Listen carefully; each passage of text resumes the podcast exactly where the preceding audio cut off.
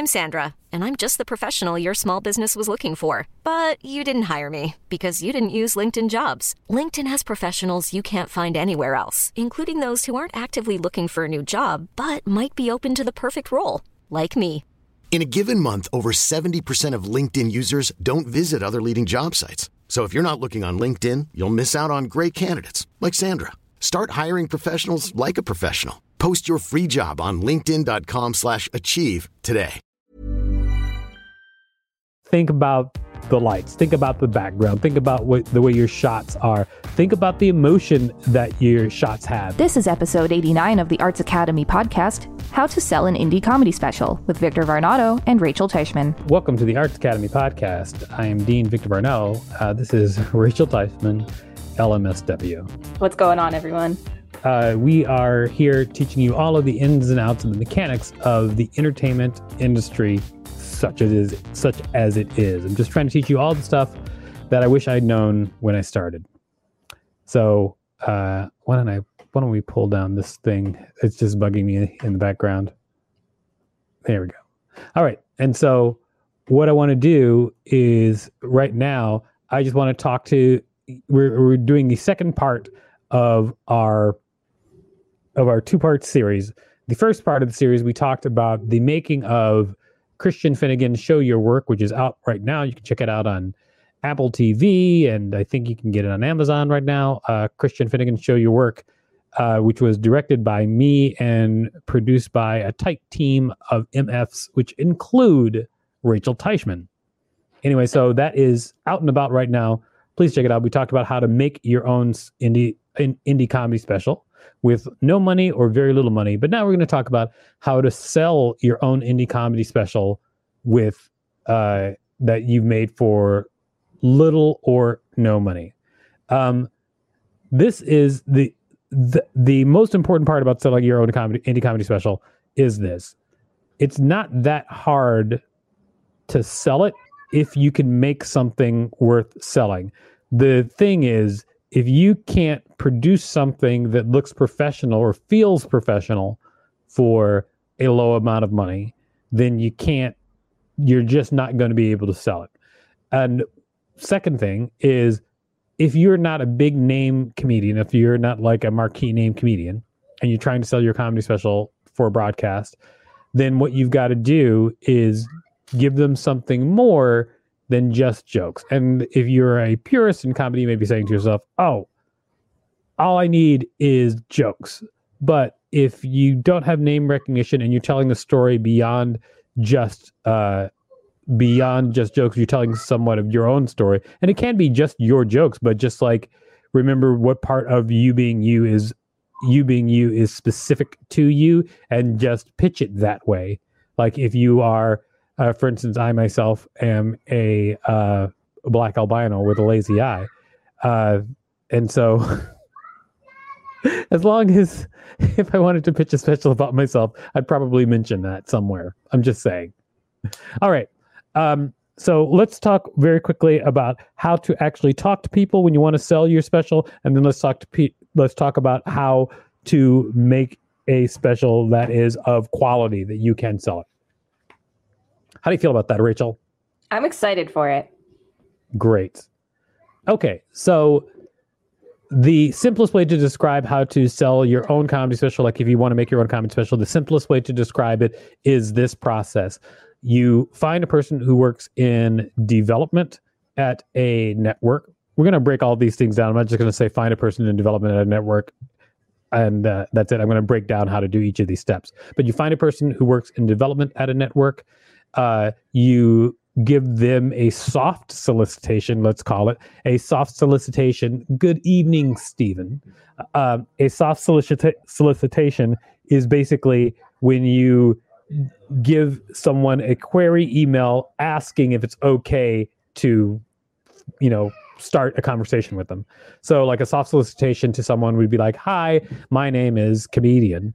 I made a special. I would love to send you the 60-second trailer of this special. So most of the time, people who are not jerks will accept that 60-second trailer and at least look at it. And then your 60-second trailer should probably kick butt. And then So after the soft solicitation, then you send the trailer, you send them, or however you're pitching it to them. And if you've got a trailer, which you probably want to have, you're going to pitch to them that second email, or however you're contacting them. And that email is going to send the trailer, but it's also going to give a quick bio of you and the point of view of your comedy special, if it has a point of view. And so that way they're basically going to click on that trailer. And if they like the trailer, they're going to look back at the rest of what you read to decide whether or not they want to take it one step further, which might be asking you to see a rough cut or a finished cut of your stand-up special. A rough cut of your stand-up special is all you actually need to have to sell a special, just a rough cut. What a rough cut means is that it's basically edited. The sound may not be 100% professionally done at that point, or mixed, although it should be professionally recorded. The sound may not be 100% professionally mixed at that point, and the color correction or video may not be the final version, but it's just put together enough so that they can really see like whether or not it's funny, what the content is.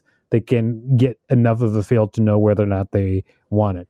So that is the process from beginning to end to sell your comedy special to an entity. Let's talk about some of those things which don't sound easy to do. First of all, how to get a hold of the development person in a industry.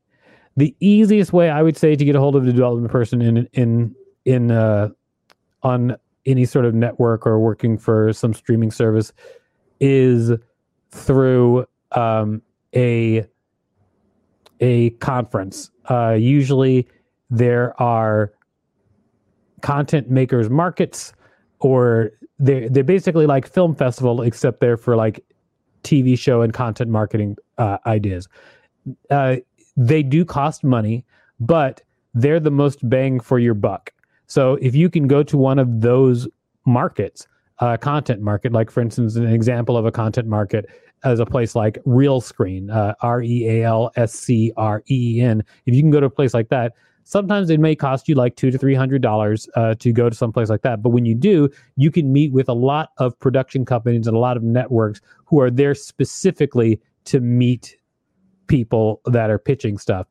If you do that and you come prepared, you can actually set up a lot of deals. I've done it myself many a time, and you can set up a deal around your project if you've got your pitch ready. If you don't have, say, the money to go to one of those things, then I would say like your best bet is to, if you're a comedian, just be really funny and go to festivals, as many festivals as you can, and try to make those kind of connections at festivals.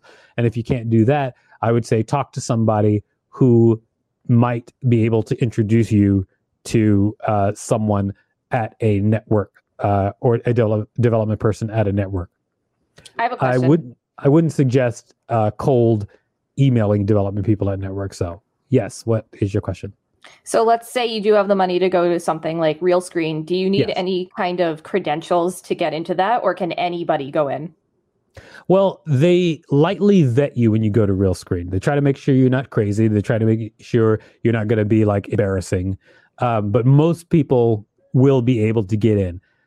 The thing about RealScreen, though, is they consider that if you go to one of those festivals that you're serious. So people will at least sit down and talk to you.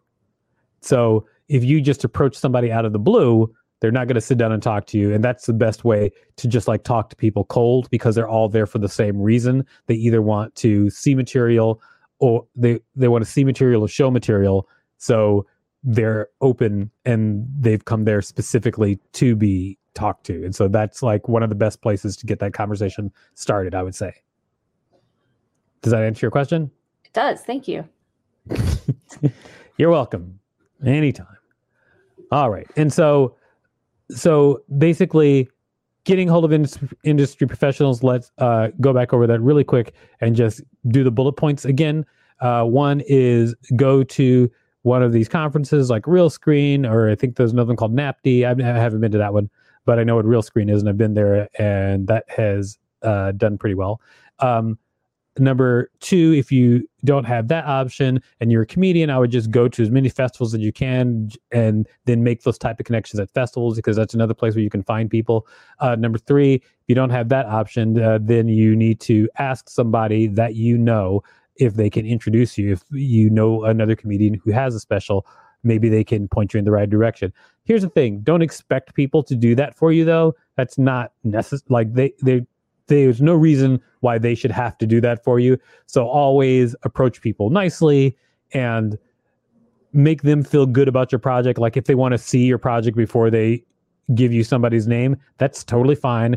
Like, what if your project was just insane and they don't want to have introduced you to their connection if you're just Looney Tunes? So just don't be too expectant of people. Just be nice, and a lot of times people will help you out if you're just like very, very respectful and you think about it from their point of view, if you can do that.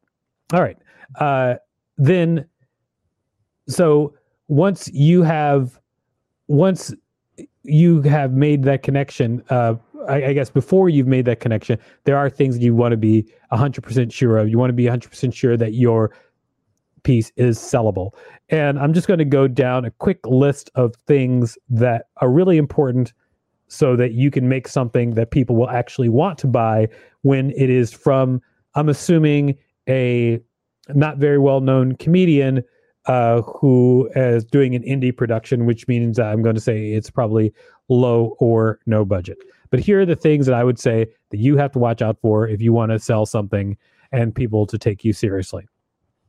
Number one, I think that you should offer something more than comedy. If you're a not very well-known comedian, you should do your special, but your special should be, this is my special, and it's about me growing up with divorced parents, or this is my special, and I am a Latina woman struggling in the world, or this is my special, and I am a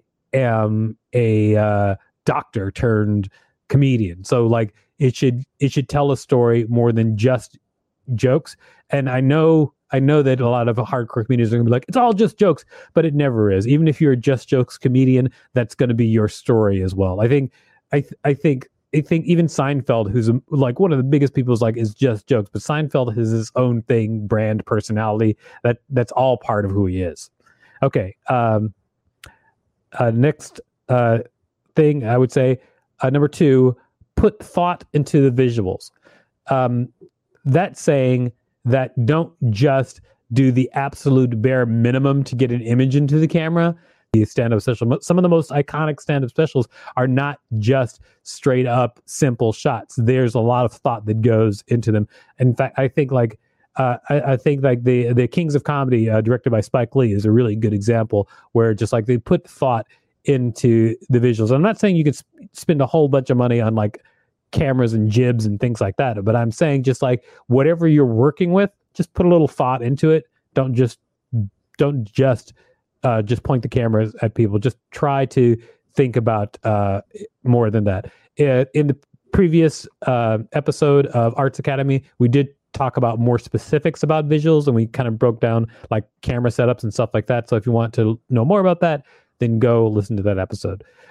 Number three, you have to have perfect sound. Okay. For a stand-up special in particular, sound is so important.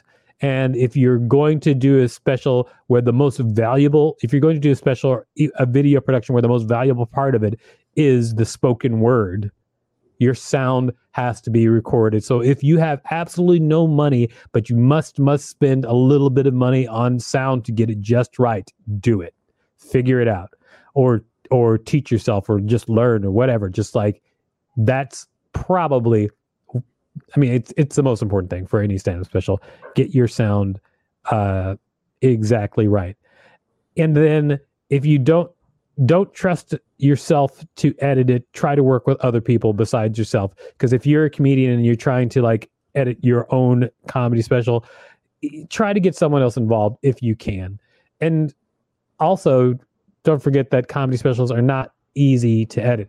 I see a lot of comedy specials, especially on the lower end, where they are edited very sloppily because they don't play to the audience's attention, meaning that think about it this way: if you're watching two people talk to each other, and someone says something that is astounding to the other person, the next thing you're going to do when you watch the first person say the crazy thing, you're going to look at the face of the person they said the crazy thing to.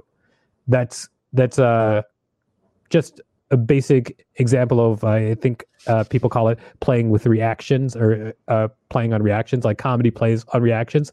Now, in a comedy special, you're not always, every time a comedian tells a joke, you're not cutting to the audience. That's not the answer. And the answer also, the answer also can't be that, because that would be a very weird special if every time that the comedian tells a joke, you cut to the audience. It gets pretty weird really, really fast. But there is a rhythm to comedy and a rhythm to the shots that you choose when a joke is being told and when a punchline lands, and you really need to just study that on the very best of specials. We talk a little bit more about edit. Didn't we talk about editing in the last one too? I believe so. Yeah, we talked about editing in the last episode of the show too. So if you want to know more about like the editing process or thought process through editing, especially stand-up comedy, you can actually look at that. So that is everything that I wanted to talk about. It's not like a super long episode, but it's an episode that I think covers a lot, which is about how to approach somebody at a network or streaming service, and then what people are looking for, and how to make a professional version of a special. Just think about all of those things. And I think that if you are on top of that funny, you can sell a comedy special. I think it's just that easy. However, if you have any questions, now's the time to ask. If you want to throw a question in the comment before we completely wrap up. But if you do have a question, I would love to hear a question. What would you say you learned from working on your first comedy special from beginning to end as a producer? Well, I guess, are you talking about Christian Finnegan? Yes. The number one thing I learned is, and this is going to sound really basic, but kind of going on the theme that you're talking about, just putting thought into everything. Because, like, if you half-ass it, it's going to look and sound half-assed. That is true. I agree. That's one of the biggest things, is put thought into everything. Yo, mood it. Hello. Nice to have you here. I would say, yeah, putting thought into everything is just one of the biggest things, is every that's what you have control over more than anything else. Like if you've got a camera and you just put thought into how you point that camera and how you set it up, it's just going to look better. And that counts as production value. And so if it only takes you a little bit of extra time and thought to raise your production value greatly, I would do that. Like even the trick of I think you used multiple smartphones to capture audience sound. Yes. Like that's such a small thing that I think elevates it so much. It did, because then the sound of the audience sounds way more full than it would have, because we didn't have the budget to do an extremely large sound department. We didn't have the budget for that. But just taking the time to just like put phones and record the audience in different areas in the audience, like really upped the production value and gave eventually the sound mixer guy more to work with. All right, then. I guess that is everything. Were there any final questions? I saw there was a big question thing that went up, but is that just nonsense? It's not nonsense, but it's not a question. Got a buddy who did a few comedy special, and he learns the stuff he needs to know. I forward your links to him. You cover so much great info. And yes, sound quality is key. Why, thanks, Stephen. Way to go, man. Thanks, Stephen. All right. So that is it for today. Everybody, we are going to try and do a recording now every 2 weeks again. So we'll be back rocking and rolling as much as we can. Things get really busy sometimes, and so it's hard to keep all of them up, but we're going to do our very best. Won't we, Rachel? Yes. What was that? That was me agreeing. All right. Well, that is the show for today. Thanks a lot, everybody. Check us out at Arts Academy Podcast and Alt Arts Academy on all social media. You can find us at artsacademypodcast.com.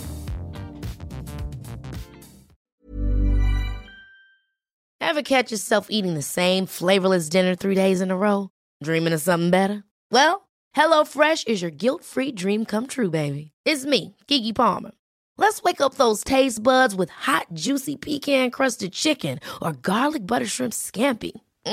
Hello Fresh. Stop dreaming of all the delicious possibilities and dig in at HelloFresh.com. Let's get this dinner party started.